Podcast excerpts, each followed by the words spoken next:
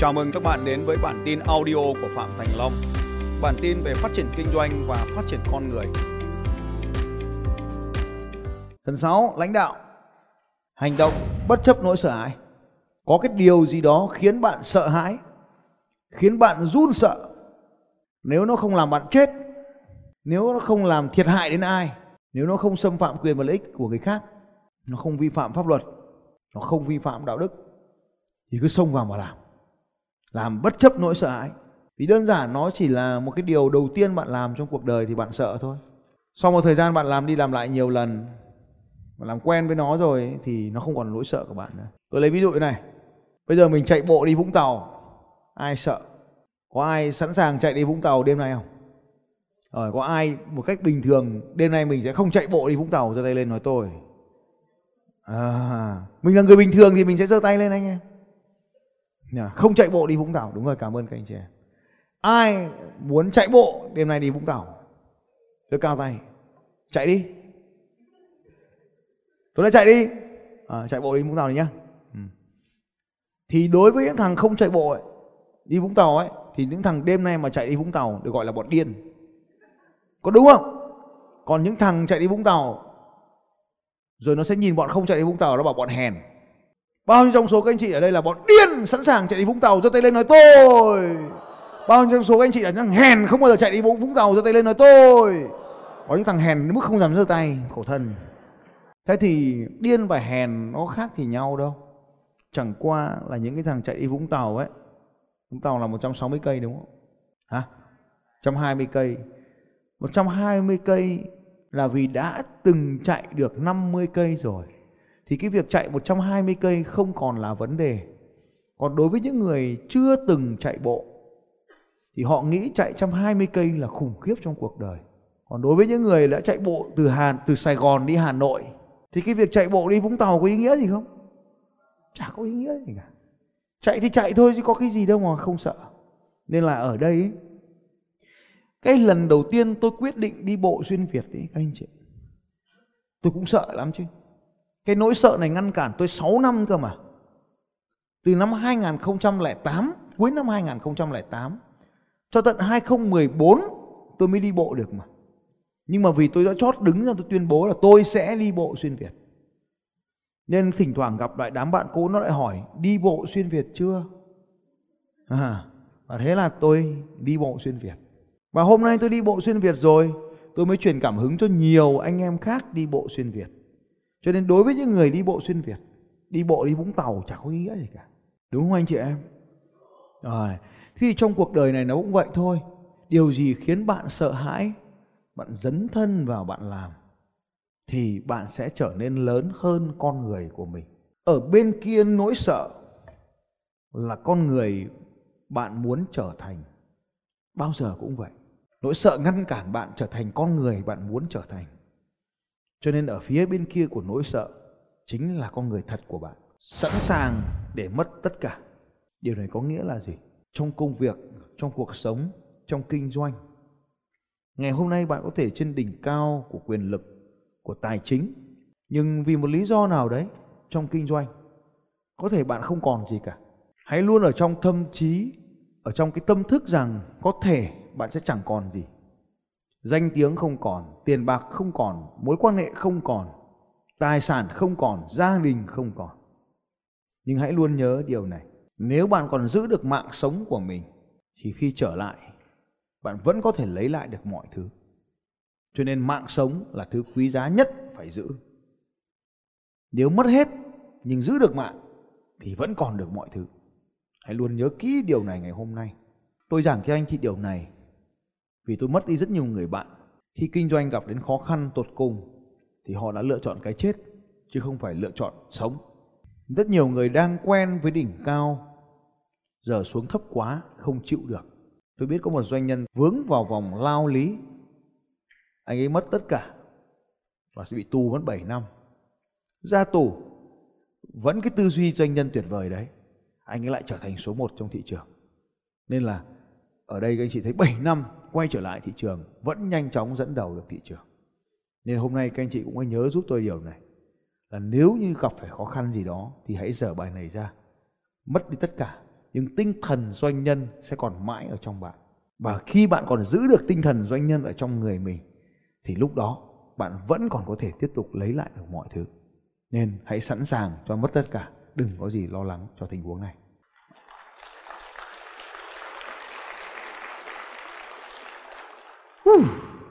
tuyệt vời được chưa anh em? Bao nhiêu trong số các anh chị đã mong muốn trở thành nhà lãnh đạo tuyệt vời giơ tay lên nói tôi? Phần 7 sống như một doanh nhân. Bạn phải yêu cuộc sống của chính mình. Làm gì thì làm. Phải yêu cuộc sống của mình. Tận hưởng từng khoảnh khắc của cuộc sống. Phải sống khỏe, sống vui. Hãy chấm dứt cuộc sống bận rộn của bạn càng sớm càng tốt. Thành công thành công không phải là mục tiêu, nó là phần thưởng đến cùng với hành trình. Bạn giúp đỡ mọi người. Nó là một phần hành trình, nó là phần thưởng cho hành trình mà bạn giúp đỡ mọi người. Thành công, nối tiếp thành công. Cho nên khi đạt được thành công rồi, thì phải tiếp tục hành trình tiến lên phía trước. Mục tiêu, tiếp nối mục tiêu. Bạn đạt được mục tiêu này, thì tiếp tục đạt các mục tiêu khác. Cha mẹ cha mẹ luôn muốn bạn có một công việc tốt, ổn định. Hầu như mọi cha mẹ không muốn con cái mình dấn thân vào kinh doanh. Nên nếu khi chia sẻ với cha mẹ rằng con bắt đầu một công việc kinh doanh mà cha mẹ không ủng hộ, thì phải thấu hiểu cho các cha mẹ rằng họ muốn chúng ta ổn định cuộc sống. Họ muốn chúng ta ổn định một cuộc sống giống như chính họ trước đây. Còn tất nhiên nếu cha mẹ bạn làm kinh doanh thì họ rất là cổ vũ cho bạn bước vào nghề này. Còn nếu chẳng may cha mẹ bạn giống như cha mẹ tôi, không phải là những người làm kinh doanh, và khi bạn quyết định bỏ một cái việc, công việc gì đó ổn định và ra đời để làm kinh doanh thì không cha mẹ nào đồng ý hết. Hãy luôn nhớ điều đó. Thay đổi. Bạn không thể làm mãi một sản phẩm. Bạn không thể làm mãi một công việc. Bạn không thể làm mãi một sản phẩm. Bạn không thể làm mãi một công việc bạn không thể giữ mãi một cách làm cũ. Nghề nghiệp chính của chúng ta là nghề kinh doanh chứ không phải là một cái sản phẩm. Nên hoàn toàn có thể thay đổi nó cho phù hợp với thị trường. Tôn trọng. Đôi khi bạn sẽ không nhận được sự tôn trọng xứng đáng như bạn đáng được hưởng.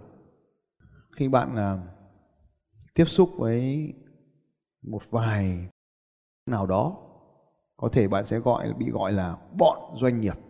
Bạn đã nghe từ này bao giờ chưa? À đã được nghe rồi. Bọn doanh nghiệp. Vâng sĩ nông công thương, anh chị em luôn luôn nhớ là thương mại bao giờ cũng xếp hạng sau cùng. Cho nên trong cuộc đời mình có thể không giành được cái sự tôn trọng đáng như được tôn trọng. Khi làm doanh nhân ấy thì bạn ờ, có thể phải trải qua rất là nhiều cái điều trong cuộc sống. Sự cô đơn, khó chia sẻ. Mình đã khó chia sẻ với vợ, với chồng mình rồi. Đấy, anh chị nghe những câu chuyện ở đây mình muốn những điều tốt chứ mình có muốn điều xấu đâu.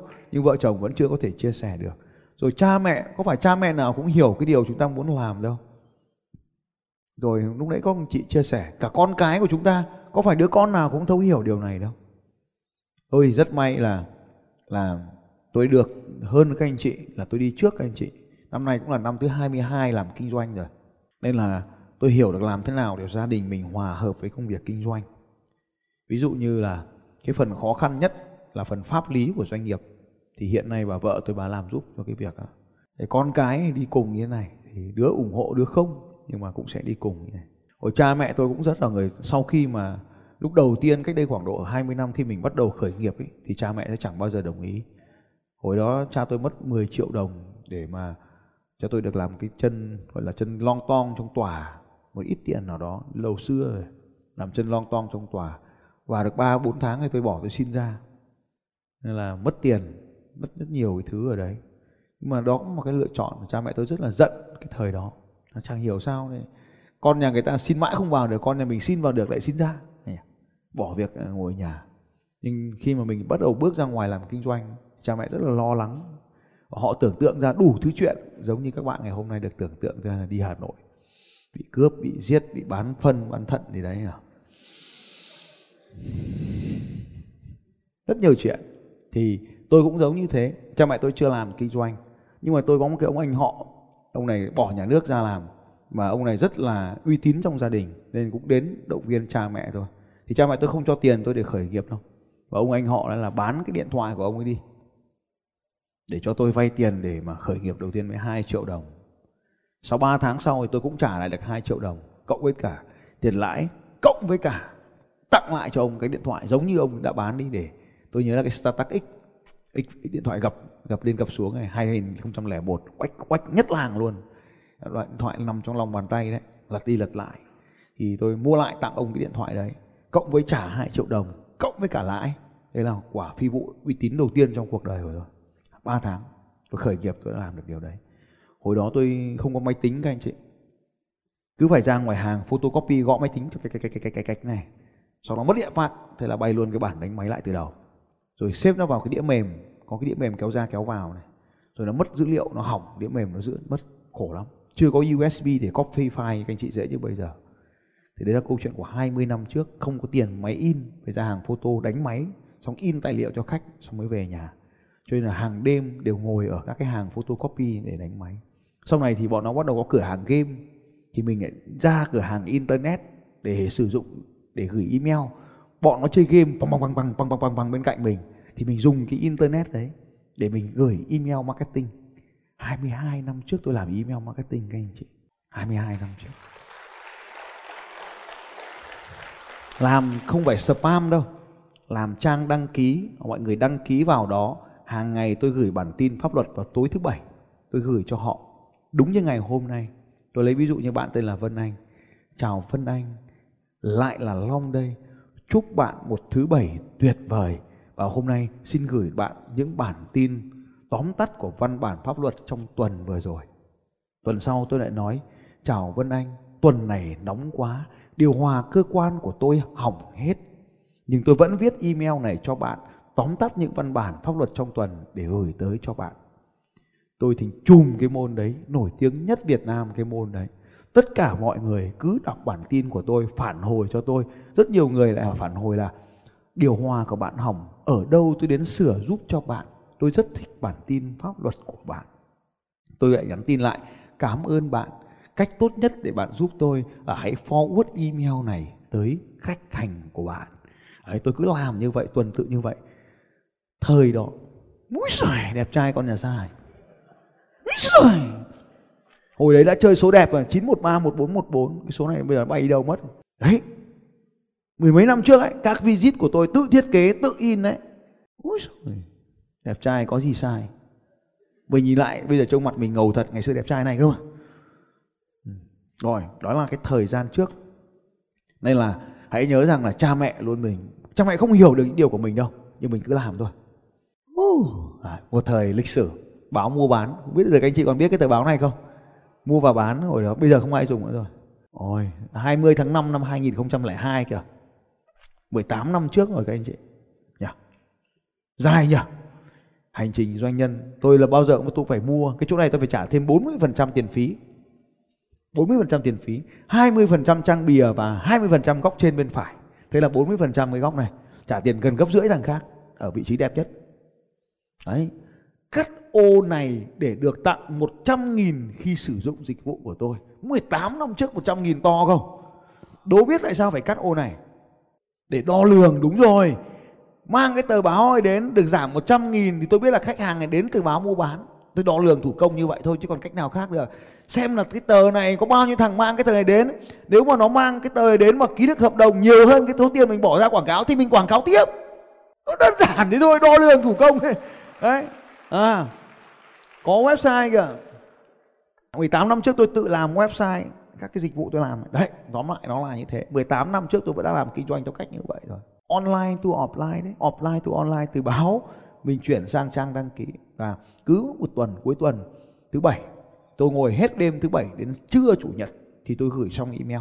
Vì ngày xưa cái đường truyền tạch tè tạch tè nó không gửi được nhanh, nên là gửi hết cả đêm. Ngồi canh nó lỗi mình gửi lại thì tôi thiết kế cái mail server, ngày xưa là mail server nằm luôn trên cái máy tính của tôi, mang đến cắm cái đường internet của nó vào là mình cho đi được. 20 năm trước, tôi đã làm công việc của tôi như vậy. Tôi mong là 20 năm sau, các anh chị vẫn ứng dụng công nghệ của tôi. Nó vẫn hiệu quả bình thường thì các anh chị biết rằng là để xây dựng được một cái thương hiệu của một công ty thì rõ ràng marketing là rất quan trọng.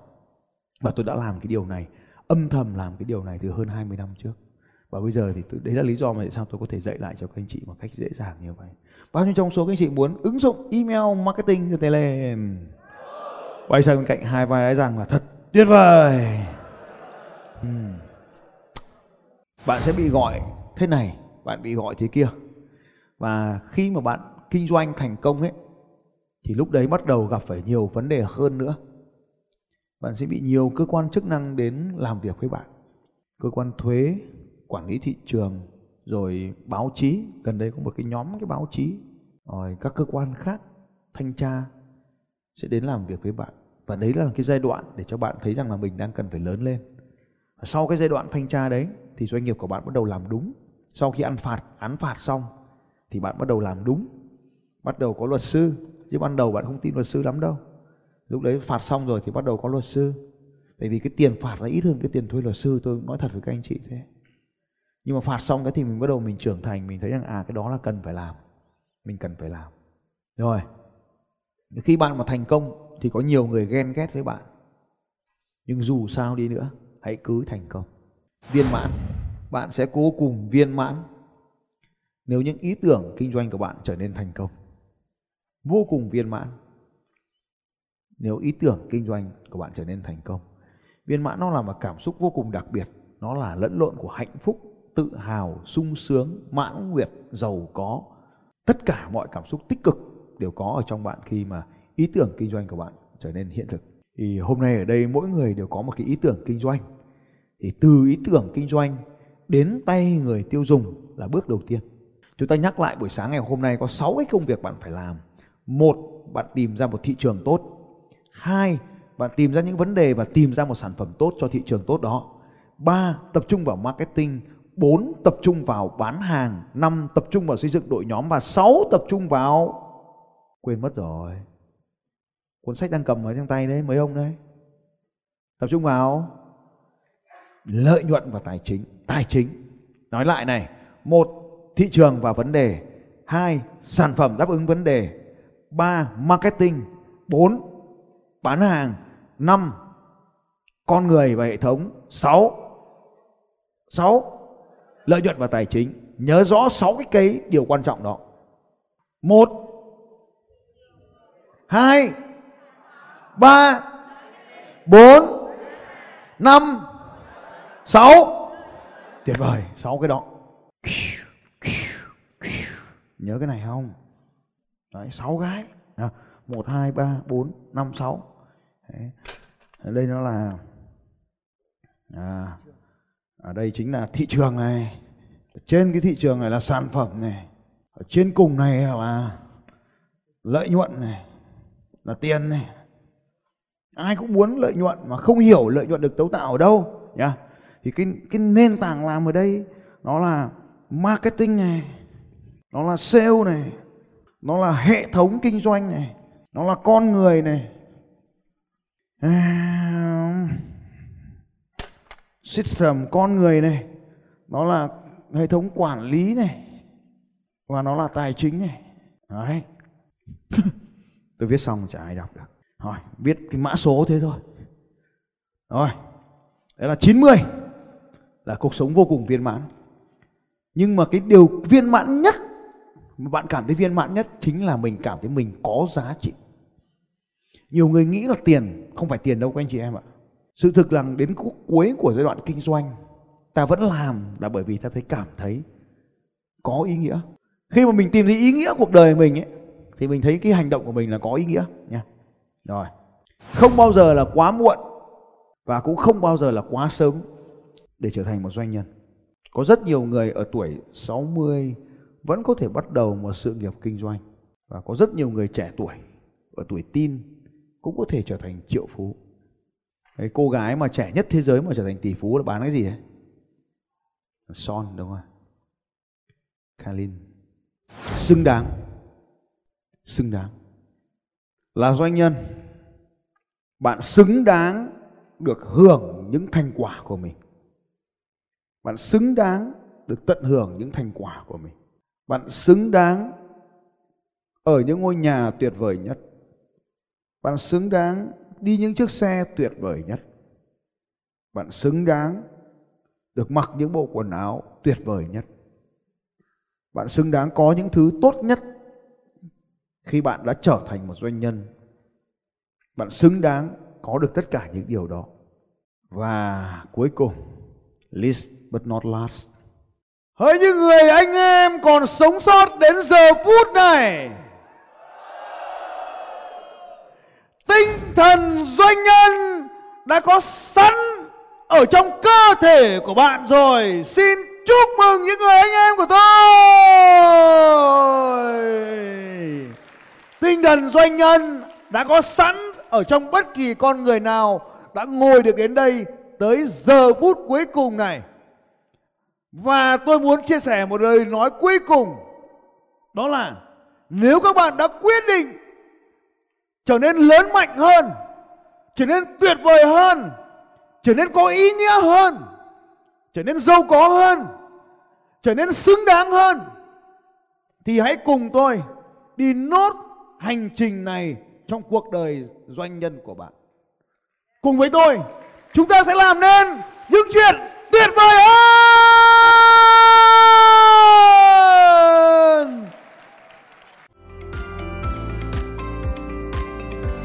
Xin chào các bạn và hẹn gặp lại các bạn vào bản tin audio tiếp theo của Phạm Thành Long vào 6 giờ sáng mai.